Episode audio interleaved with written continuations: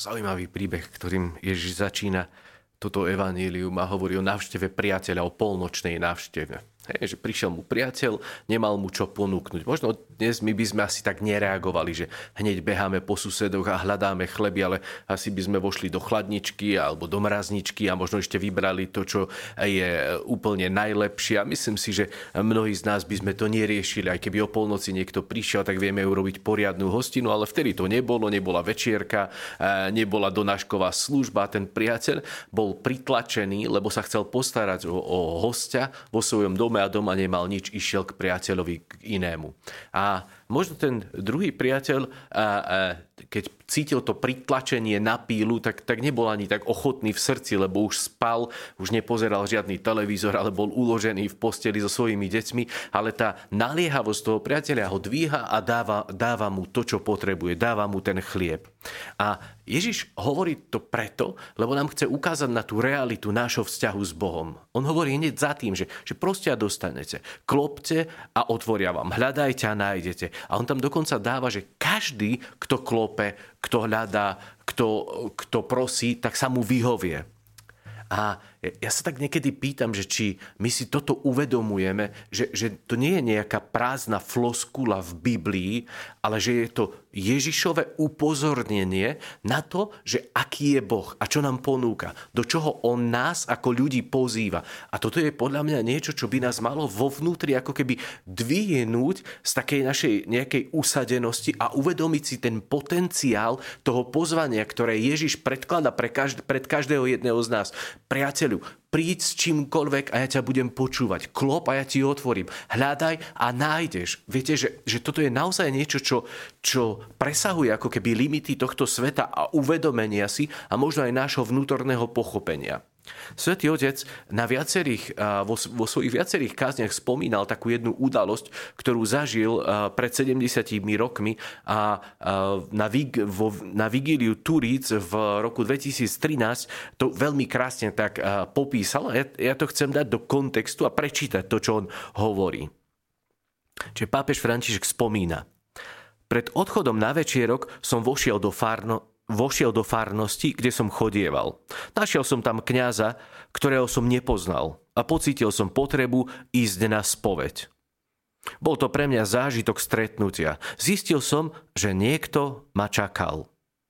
Neviem, čo sa stalo. Nepamätám si to, vôbec neviem, prečo tam bol ten kňaz, ktorého som nepoznal a prečo som pocítil potrebu ísť na spoveď. No pravda, je, že niekto na mňa čakal. Čakal na mňa už dlho.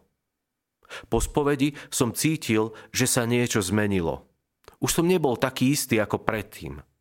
Počul som len ako keby volanie a bol som presvedčený, že sa mám stať kňazom.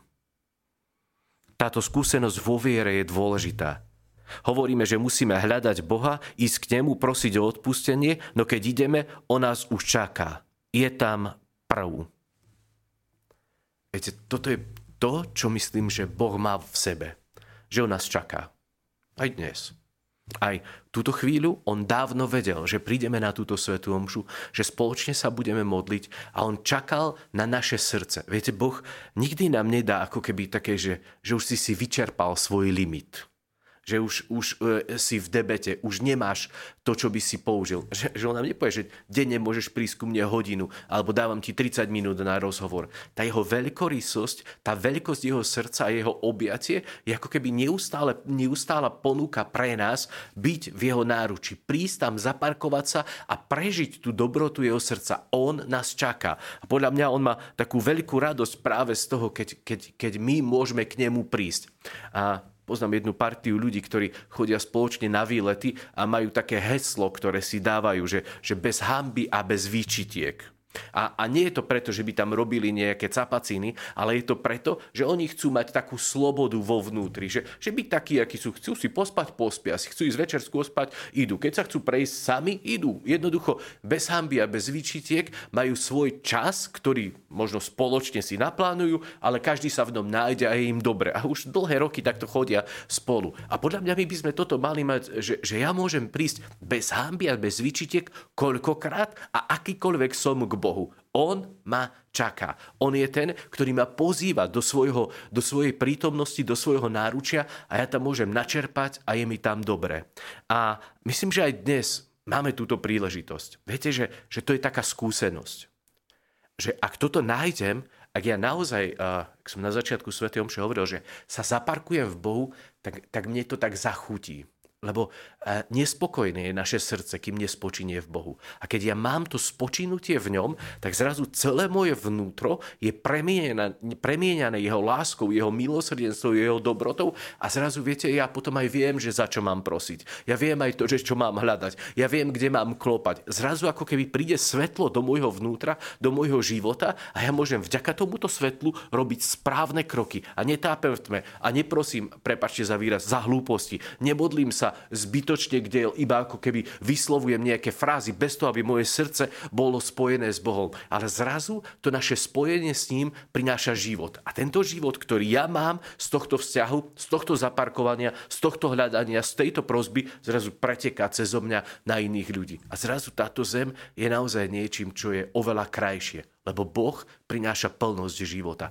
Tak nám prajem, aby sme sa dnes dobre zaparkovali. A hneď ráno sme to urobili, lebo sme na Svetej Omši, ale prosím, skúsme dnes viackrát cez deň naozaj tak prísť za ním. On čaká. Naozaj. Na teba, na mňa, na každého jedného z nás. A tam nájdeme to, čo potrebujeme. Tento svet nám to nedá.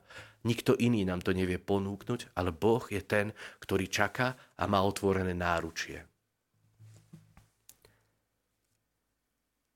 Pane, ďakujem, že, že si taký veľkorysý a dobrý. Ďakujem, že u Teba máme to, čo potrebujeme. Pomôž nám to chápať a pomôž nám podľa toho sa aj každý deň správať. Amen. Amen.